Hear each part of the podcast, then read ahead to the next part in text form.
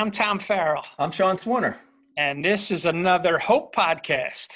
Helping others persevere every day.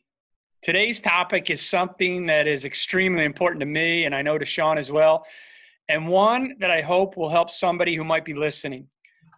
It's a topic that many folks, I think, shy away from talking about, but one that needs to be discussed. Today's Sean and I are going to talk about the importance of mental health. Sean, when I say mental health to you, what what's the first thing that comes to your mind? I think the first thing that comes to my mind is wondering why you chose mental health because I know you have a good story.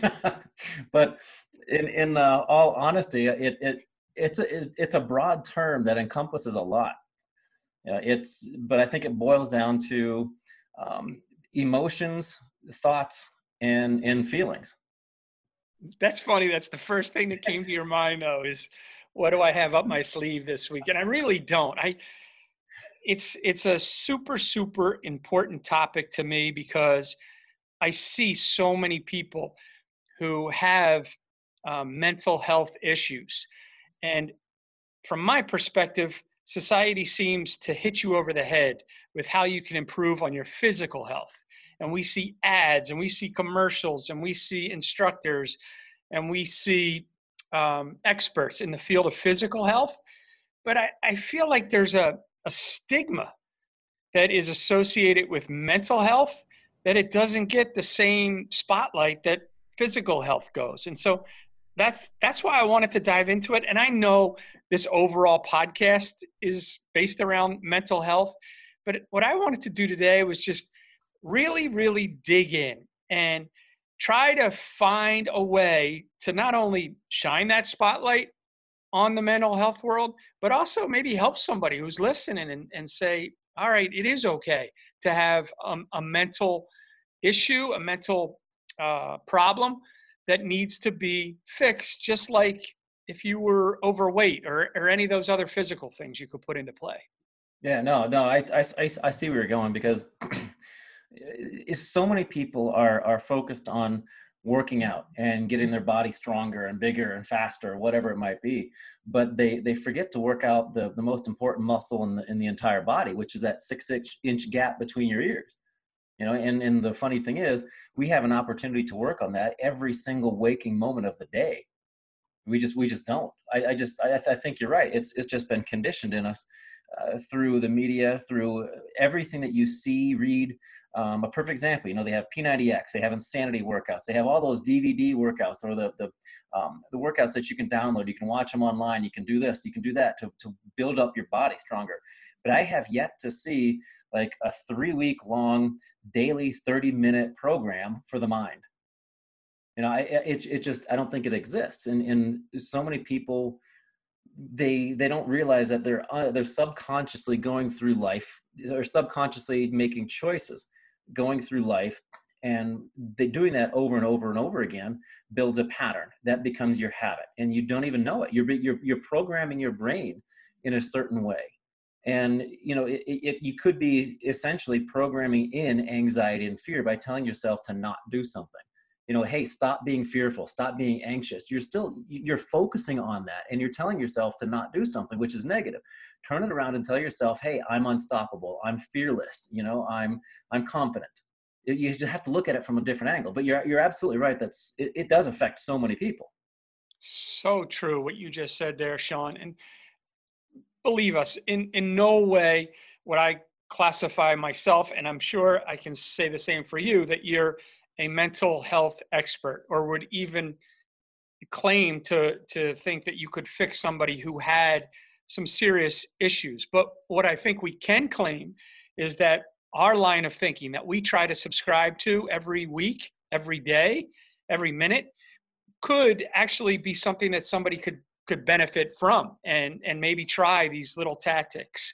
Um, but as far as being a certified expert that's not what i am for sure no, absolutely not. Me neither. I mean, I'm, I'm, I'm a certified professional coach and I went to school for psychology, um, but I am far from, you know, a counselor. I'm far from somebody who should be uh, uh, giving somebody advice because I've, I've had it myself. You know, I, I remember one time um, I was on the side of Aconcagua, which and here here I go with the stories. I was I was on the what side. What was your name that was given to you when you were there? Oh, um, I think that was somebody nicknamed me Beezer when I was there, and Beezer used to be an old. Um, they used to have motorcycle races uphill, and it was a one-cylinder um, motorcycle that would always win the race uphill. So they called me because of my one lung. He called me. He nicknamed me Beezer. it was pretty funny. All right, so get back to your story. I, I remember being on the side of Aconcagua, which is the highest mountain in South America. yeah, South America, on the border of Chile and Argentina. And if you ever get there, you fly to Mendoza. They have like the best grass-fed steak, and you can get a bottle of Malbec. You can have a dinner for like eight bucks. It's unbelievable. Wow. Um, and you can cut the steak with a fork. It's so tender. Um, but I remember being up there, and it's also the highest mountain outside the Himalayas. So I'm up, uh, going from, we'll just say, base camp to camp two. I'm at camp two, and I'm looking out uh, on the horizon, and there's nothing in the way. It's just absolutely beautiful. The, the valley goes on forever, and uh, the mountains laid out to my right, and it just goes like up up the what's called the Polish Glacier, and uh, all of a sudden I just started getting really really anxious and uh, here I am on the, on the side of you know the highest mountain outside the Himalayan range, and I'm having a panic attack. Uh, it's it's not like I can you know just forget about it, and, and I'm out in the middle of nowhere. I can't get help. I can't do anything.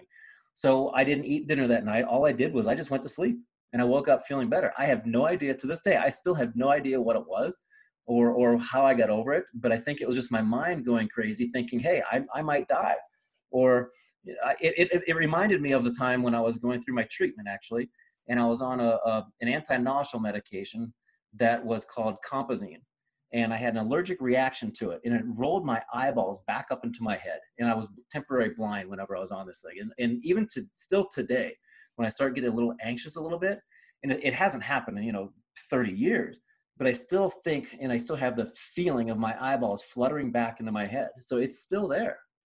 And what do you do to calm yourself down or try to get your mind back on the right track? The first thing I re- the, the first thing I do is I focus on my breath. I literally put my hand on my stomach and I take a deep breath in. You know, and, and if you look at how you're breathing, how most people are breathing right now, when you're when you're a baby and when you're sleeping, you breathe through your diaphragm. You breathe, you take deep breaths. And if you pay attention to what you're doing now, most people, because they're anxious throughout their lives, they start the shallow breathing through their upper chest. But when you relax, you re- use the diaphragm and you actually pull the air all the way into and you fill up your entire lungs, or I guess in my case, my entire lung.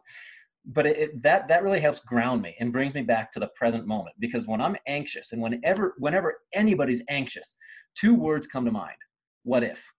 What if something happened? And when that happens, when you start thinking what if, your imagination kicks in and you start thinking crazy things. You know, you start thinking the worst possible case scenario. But when you start focusing on the present moment, being here, being being right now, thinking of things that after you start breathing, think of things that you hear around you, think of things that you might feel, like the, the clothing on your skin, you know, whatever might be under your feet. You know, I'm, I'm wearing a hat, you know, the hair um, being pushed under my head. That forces you to be in the moment and focuses your mind here as opposed to what if the tragedy could happen in the future. So good, Sean. So good. Um, one of the things I'm shifting gears a little bit here Anya, and one of the things I've noticed that has contributed to this anxiousness or this uh, mental depression with some people is is social media, and it's almost like people are living two lives. They're living their real life, and then they're also living a life in social media world. And I think that adds a lot of pressure, especially on teenagers today and younger uh, kids who look at that device and they go down that what if like what if i wasn't invited to this party? Or what if um, i did wear this type of clothing? It seems to me like that's that's a really fine line that especially younger people need to need to walk and also need to talk about they, they need to walk that line, but they also need to talk about what they are experiencing because it, it isn't always gospel truth that they're looking at online. Absolutely, and and believe it or not, um, some some smart people at Harvard have actually done a, uh, a number of studies on social media, and people constantly check to see how many likes they get, you know, how many thumbs up, because what that does, and uh, people have now become addicted to social media because of, of a chemical called um, dopamine i think because when you when you get that that thumbs up it triggers a dopamine uh, release in your brain and you feel good. It's the feel good drug basically. And they're they're finding it's the same thing with gambling as well. So people get addicted to gambling. It's because of the serotonin or the um, the dopamine in your brain that gets triggered. And people are doing the same thing with social media. And and it's it's also social media is and, and don't get me wrong I, I think it's in technology is something fantastic you know we, we can't live without it. But you use it properly. You know it's it's almost like a shield. It's, it's like this protective barrier that you have around you. It's it's almost like being in a car. You know somebody cuts you off you honk the horn you're like a hole you know get out of my way. If somebody cuts you off on the street while you're walking you, and you didn't have that buffer that safety zone you would never flip them off and, and call them names it's the same thing on social media. People post things all the time just for a, a response. You know, and you're right, they're living a dual life. And and people do have quote unquote friends and and they just need to realize that most of them really if if if the you know what hit the fan, they wouldn't be there.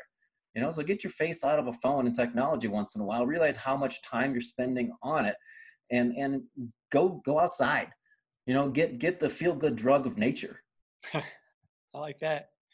Hey, one of the things that we do around here at the workshop is develop show ideas. And mental health has come up over and over again uh, as far as a documentary goes, and a real deep dive into a documentary that would explore the issues of mental health and some of the um, challenges that people face. And and it's it's become a passion of mine. I really want to do a doc on that. Um, the challenge I always find is finding those people who are willing to open up enough to share their stories. Because that's the only way i think we're going to make an impact is if we get what we talked about earlier that stigma out of the way.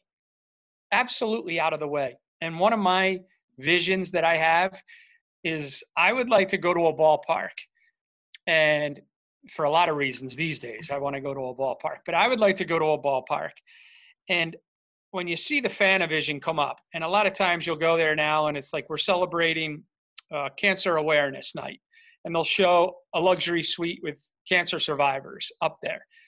Have you ever gone to a sporting event and they say, Tonight we're celebrating Mental Health Awareness Night, and you put the camera on a group of individuals who are raising their hand and saying, I'm suffering from mental health?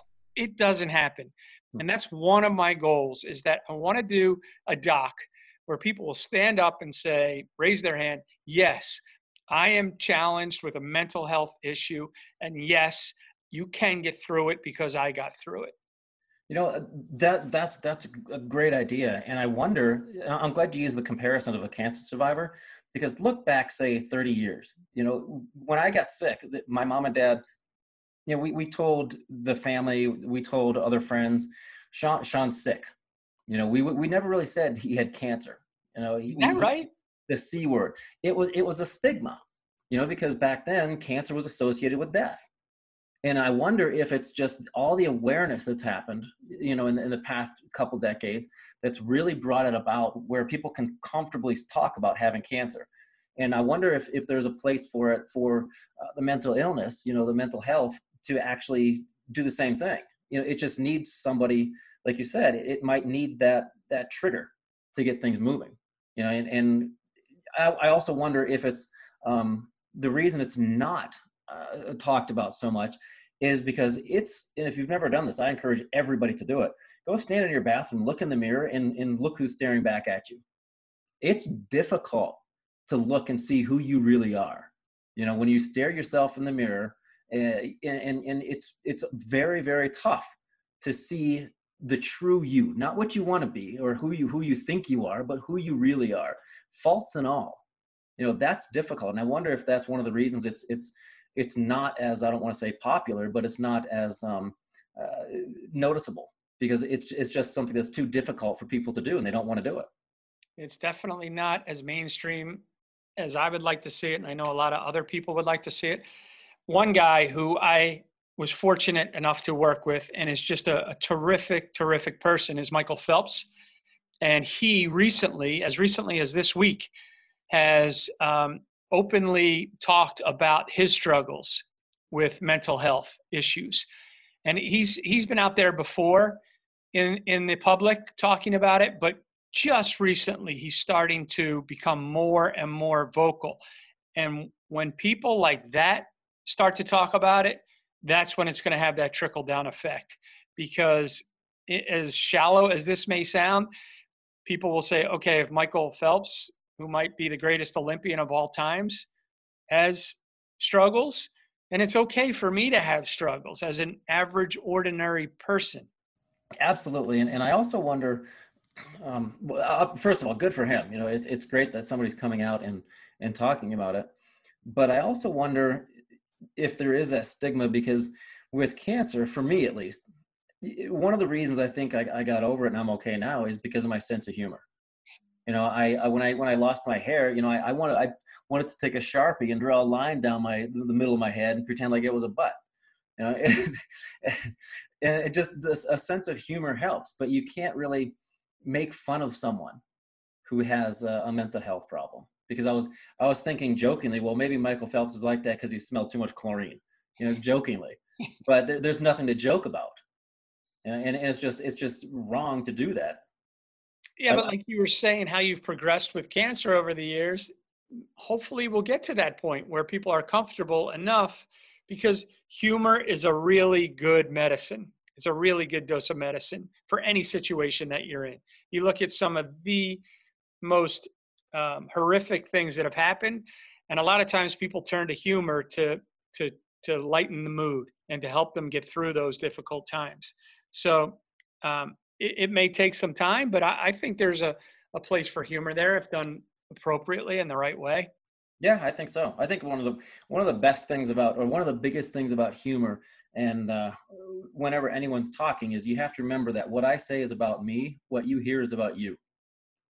So if, if goes with humor too, right? Exactly. So if, if you're offended by something, and and it's it's probably not it's probably not the way that it was meant to be said you know there, there's some undertone of humor in there somewhere so just t- try not to take things so seriously so this topic of mental health and trying to get people to feel better about themselves I, you know you do this exercise and i've heard you do it before where you start off your presentations and you ask uh, for a, a raise of hands anybody who's been touched by cancer in their life or somewhere around them please raise your hands and I've been in those rooms with you, and every single person in the room usually raises their hand because it's that rampant.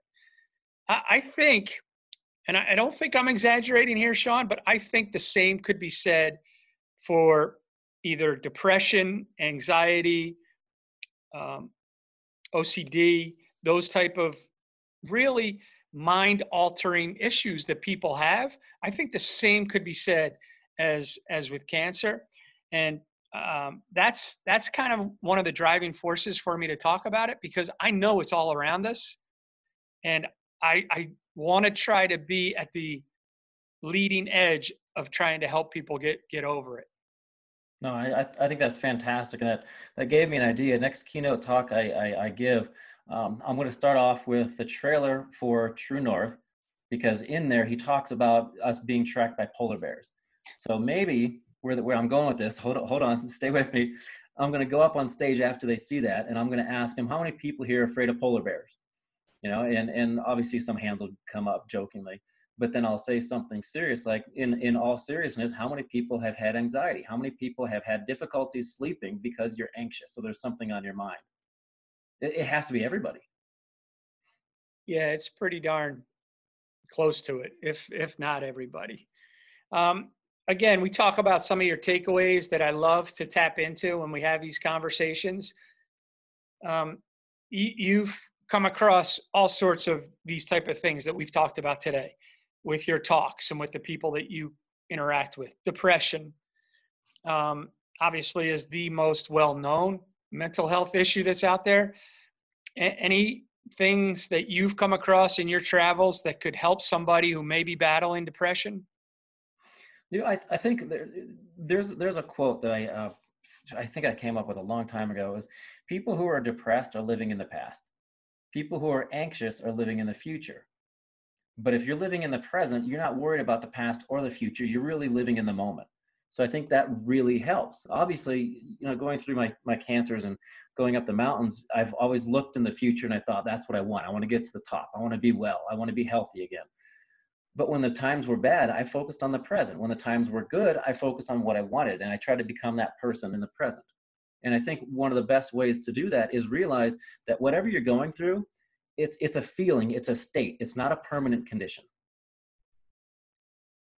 That goes hand in hand with the exercise that you talked about earlier with breathing. Exactly, yeah. Because if I remember right, what you said was you you have to almost get to the moment where you realize that you are breathing and be present in that breathing moment. So that, that kind of goes hand in hand there. Yeah. Oh, absolutely. And it works. I mean, when I was being tracked by a, a polar bear, I mean, it's not something that you'd, you, you, obviously you can't run away from at the North Pole is you can't go indoors and close the garage door, you know, so you, you have to really pay attention to the thoughts that are going through your head and focus on what you want as opposed to what you don't want. But being in the present moment, knowing that your brain is putting you in danger and you you know that i'm sorry let me take let me take that back. You're you're you're fearful your brain is trying to make you fearful but you're not in danger. Um, i love these little nuggets that you throw out there i'm going to put you on the spot here for um, a, a younger generation who's anxious about what's going on there's all these graduates in the world out there right now who are in a totally different situation they, than they've ever been. And so whether they're graduating grade school, going to high school, high school to college, college out into the working world, I've heard from many different people that anxiousness is is the key thing right right now with them. They're anxious. And so I think what you said there with regard to depression could also be applied to those who, who are anxious. It's like as as hard as it is, try not to think too far in the future. Certainly don't go back to what would be those good times in the past right now and, and live in the present. Yeah, no, you know, let's let's let's try to come up with something real quick that everybody can do if, if they're anxious. Let's just do because there are five senses, right? Yep. So when you're starting to feel anxious, five, four, three, two, one. Take some breaths. Look at look at five things. Notice five things right here, right now. Um, maybe feel four things, you know, on your skin, the clothes on your skin, the shoes on your feet, whatever it might be. Uh, maybe smell three things. Maybe taste two things. And then what's the other one? Here. Here, yeah. Okay, so let's let's how about this? So see five things, hear four things, feel three things, smell two things, and taste one thing. Five, four, three, two, one, right there. I love that, Sean you just patent a new little uh, exercise. So, hey, uh, I I love these talks. I appreciate your time as always. I'm grateful for your friendship, and um, I really appreciate you diving into this conversation today because, as you can tell, it's it's um, passionate and personal for me with the people that I, I know in my world, and I'm sure you know in your world. And obviously, I've, as we've talked about, everybody out there knows somebody in their world. So um, until next week, until our next conversation, I, I'm Tom Farrell. I'm Sean Swarner. And that is your dose of hope for today.